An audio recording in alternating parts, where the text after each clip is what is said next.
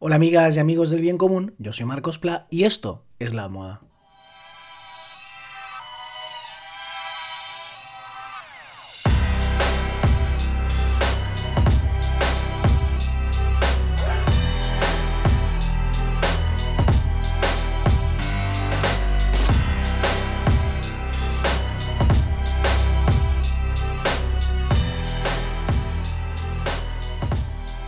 ¿Qué tal? ¿Cómo estáis? Hoy es lunes 5 de octubre de 2020. Espero que hayáis pasado un buen fin de semana. Muchas gracias por estar aquí en esta almohada. Lo escuches cuando lo escuches. A lo mejor lo estás escuchando dentro de tres años. También eres bienvenido, también eres bienvenida. Hoy quiero hablar de que no hay dos días iguales en la naturaleza. Esta es una idea que le llevo dando vueltas hace mucho tiempo. Ya desde que visitaba asiduamente uno de mis lugares favoritos en el mundo que es Vejís, en la provincia de Castellón. Este sitio es un valle precioso, eh, creado por la excavación imparable del río Palancia y es un lugar eh, que a mí me gusta decir que es un paraíso, ¿no? Eh, porque recuerda un poquito a una hora de Valencia, solo una hora de Valencia, eh, casi un paisaje prepirenaico, ¿no? De alguna manera. Eh, perdónenme los superamantes, ¿no? De, de, Pirineos, pero, pero es una pasada, ¿no? Entonces, eh, eh, hace unos años, ahora voy cuando puedo, pero lo cierto es que no voy tanto. Este año voy a intentar ir una vez al mes en un proyecto que ya he contado por aquí. Pero vamos, eh, una época en mi vida en la que iba todas las semanas, ¿no? Eh, cuando estaba en la universidad, eh, a veces nos gustaba, pues un martes a las 12 de la noche, coger el coche, o a las 11, irnos para allá, y, y, y era, era como como una especie de, no sé cómo decirlo, no de ritual. Íbamos charrando, porque además íbamos despacito, no era una cosa de correr ni nada. O sea, era una, era una locura de juventud, pero una locura hombre, un poco contaminante, eso sí, pero una locura dentro de lo que cabe eh, bastante esa nota, porque lo que hacíamos era coger el coche, nos íbamos hasta Vejís, la horita, ¿no? La horita charrando, no sé qué, allí estábamos un rato con el frío del invierno, porque obviamente durante el curso pues era invierno y hacía frío, y charrábamos un poquito y estábamos, pues media hora no estábamos más, y nos volvíamos charrando, y a lo mejor llegamos a casa a la una y pico, o a las dos, ¿no? Un martes, un miércoles o un jueves, ¿no? Esta era nuestra locura de juventud. Y entonces, bueno, entre las veces que iba de locura eh, por la noche, entre las veces que me acercaba yo el fin de semana de excursión, entre alguna vez que, pues cuando estábamos de campamento, cuando eh, iba mogollón. Y lo cierto es que, a pesar de ir tanto, y, y íbamos al mismo sitio además, eh, eh, no, no un metro para allá ni un metro hacia el otro lado, al mismo sitio exactamente, eh, a mí siempre me parecía diferente, ¿no? Y, era una sensación novedosa porque eh, la ciudad, Valencia, mi ciudad, eh, también me la pateaba mucho, ¿no? Por aquellos años. Ahora ya voy de Guasaperas, ¿no? Vivo en un pueblecito que está al lado de la ciudad. sí que la veía igual, ¿no? Hombre, cuando había un comercio nuevo y eso, ¿no? Pero el gran paisaje era más o menos el mismo siempre, ¿no?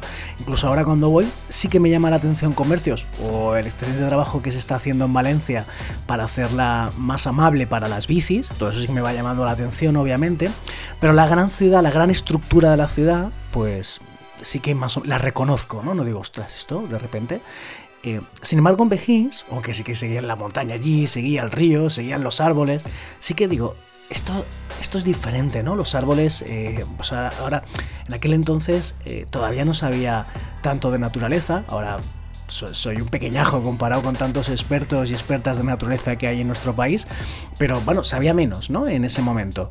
Y, entonces era más como, como detalles, ¿no? Pues no veía la procesionaria eh, en los árboles, luego sí la veía, a veces los veía más secos, a veces los veía más verdes, a veces luego mucho dependía de la meteorología, ¿no? El paisaje cambiaba por completo si había salido un día nublado y ventoso, o un día soleado, o un día semilluvioso, o un...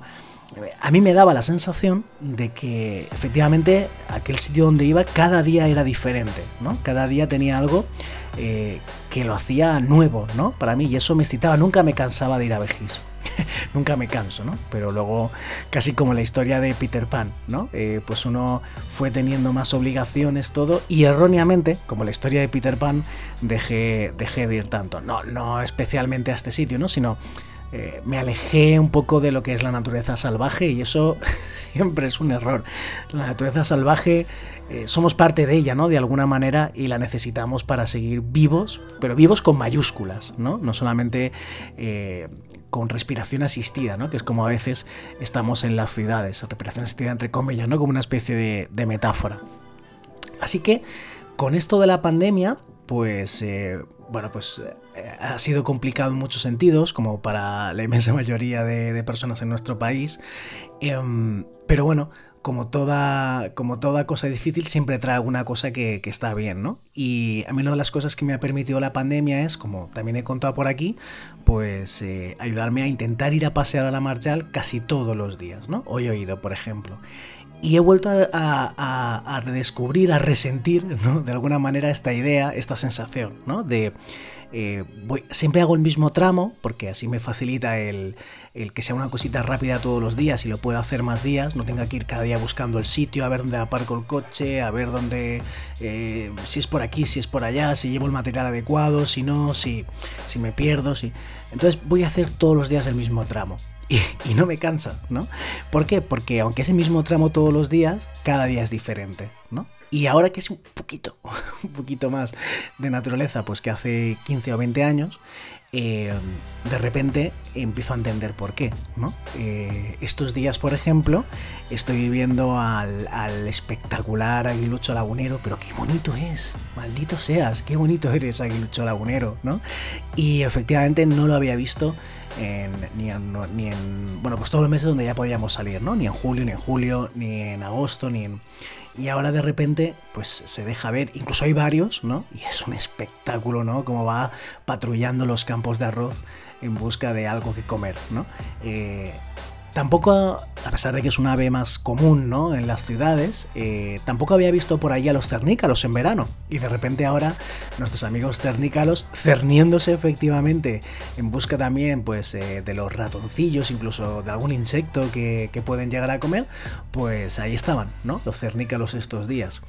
Eh, una tórtola europea, de repente que son bastante, bastante esquivas ¿no? y, raras de ver. De hecho, Seoverlife por, por porque se lo estamos poniendo muy difícil en las tórtolas europeas, la hizo ave del año hace, hace unos años, es decir, el ave que destacan eh, en un año entero, hablan de ella durante un año entero para decirnos, hey, que este ave es muy especial y se lo estamos poniendo muy complicado, ¿no? Como decía Félix Rodríguez de la Fuente, al borde de la extinción. Eh, Veo también esto, bueno, esto, esto es una maravilla, eh, porque no los veía al principio del verano y los había visto otros años y, estaba yo, mm, no veo a estos, no veo a estos. ¿Quiénes son estos? Pues eh, a poco que lo conozcáis, pues una de las aves eh, con los colores más espectaculares que tenemos en nuestro país, que es el martín pescador. de esos colores le rivaliza el abejaruco, ese ave africana con un pico largo porque es una ave minera, ¿no? Se hace el nido excavando en el suelo, pero poco más, ¿no? Eh, la carraca un poquito, eh, el, pico picapinos eh, un poquito, pero con esa combinación de colores azules, rojos, tan explosiva, pues eso, ¿no? tenemos al, martín pescador, al abejaruco y poco más. Y entonces, en las últimas dos semanas lo estoy viendo casi todos los días que voy, ¿no? Y además, yo juraría que, más de un ejemplar, ¿no? Entonces, de repente también, ¿no? vale, novedad, novedad. Luego, eh, eh, claro, es verdad que en la albufera de Valencia sensación de que el paisaje cada día es diferente es todavía mucho mayor que en el que por ejemplo en Vejís, que es una es un valle de bosque mediterráneo, es un valle con, masa forestal mediterránea. ¿Por qué? Porque es un donde yo paseo eh, paseo en un verdad en un cultivo de arroz, ¿no? Y entonces están las aves adaptadas a vivir en aguas fangosas, las aves limícolas, pero en función del momento de cultivo del año, pues eh, de cómo esté decrecido el arroz, sobre todo, eh, la clave es cuánta agua hay, cuánto barro hay y qué, tipo de bicho permite ¿no? Eh, que haya en ese momento. Entonces te vas a encontrar unas aves u otras que pues van a comer unas cosas u otras, ¿no? Y efectivamente uno de los momentos más interesantes es eh, cuando los bichos eh, que hay entre el fango pues se quedan sin protección, se quedan sin la planta del arroz porque acaba de ser cosechado ese campo y eso llama la atención de, de todo el repertorio. Tenemos un, un póster, para explicarlo, ¿no? Tenemos un póster de las aves típicas de la pufera que, que elaboró Exicolochista Gro y ese día casi hacemos pleno allí, ¿no? Por, por decirlo de alguna manera. Salían todas las protagonistas de ese póster casi porque ahí había alimento para todo el mundo, ¿no? Eh, por ejemplo, la garza blanca que, no la he vuelto a ver ni antes ni después, eh, ahí quiero decir, en ese paseíto que yo hago, pues ese día estaba presente, ¿no? Además, por supuesto, de las habituales, las garzas reales, las garcetas, las garcillas huelleras, la garcilla cangrejera, los martinetes. Eh, es una delicia, es un espectáculo, es un espectáculo. Em, yo de, verdad, ¿no? Eh, os recomiendo eso, ¿no? Eh, el, de verdad que podáis salir todo lo que podáis al espacio de naturaleza salvaje más cercano que tenéis, siempre con el máximo respeto. De aquí ya habla un poquito de la basura, ¿no? Que me he encontrado en estos paseos. Eh, le podría dedicar otro capítulo a, a, la gente que va en coche como si estuviera haciendo rally. desde luego mal para las aves, mal para la gente que estamos por allí paseando, que nos pueden atropellar sin querer, y mal para su coche, que por esos caminos, pues va, a reventar los bajos, ¿no? Por esos caminos. Pero bueno, eh, eso, ¿no? Que os lo recomiendo, os lo recomiendo un montón. Primero eso, pasear y empaparos, aunque todavía no sepáis nada de naturaleza, de las especies que hay, de cómo funciona ese ecosistema. Pero si poquito a poquito vais cogiendo guías, por ejemplo, eh, yo de, libélulas y, y de murciélagos sé muy poquito y estoy investigando y a medida que vas descubriendo y vas reconociendo las especies, sabiendo cómo viven, el disfrute se va multiplicando, ¿no? Exponencialmente. dices, ah, este es y por eso está aquí. Y ahora ya lo veo, ahora no lo veo y no lo veo por esto, porque no tiene el alimento.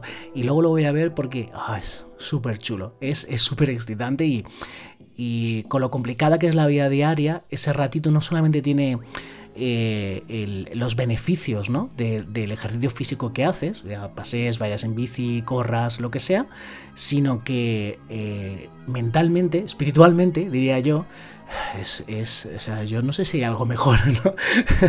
Em, sí, imagino que, sí, ¿no? Mejor no lo sé, pero equiparable sí, ¿no? El sexo, eh, estar con los amigos. Pero bueno, podríamos decir que esos baños de naturaleza, ¿no? O sea, se habla de los baños de bosque, pues este baño de Marchale, eh, en mi caso, baños de naturaleza lo más salvaje posible, pues eh, yo creo que está en el top, ¿no? Está entre las mejores cosas seguro que nos pueden, que nos pueden pasar. En fin, esta es la idea, que no hay dos días iguales en la naturaleza. Eh, intentaba explicarte por qué y me encantaría si me cuentas eh, cómo lo ves tú, ¿no? Eh, tus experiencias, tus cosas. te leo en los comentarios de Evox que creo que es el podcast que más apoya a los productores de contenido. Y te leo también en redes sociales, en arroba Marcos en Twitter, Facebook, Instagram. Si te mola lo que voy contando, dale a suscribirte. Eh, te recomiendo ibus, pero está en más plataformas. Y si crees que estas ideas han de contarse han de escucharse más, ayúdame a, visibilizarlas, a hacer mejor el podcast. Puedes apoyarlo desde un euro y pico en iVoox, haciéndote fan. Y, de ahí lo que te apetezca. Eh, ahí te voy a ir contando, podrás ir opinando sobre las cosas que voy hablando, sobre las cosas futuras, vas a tener un episodio en exclusiva cada semana y muchas más ventajas por, por apoyar y hacer posible este podcast. Muchísimas, muchísimas gracias y ya sabes que lo existente no agota lo posible.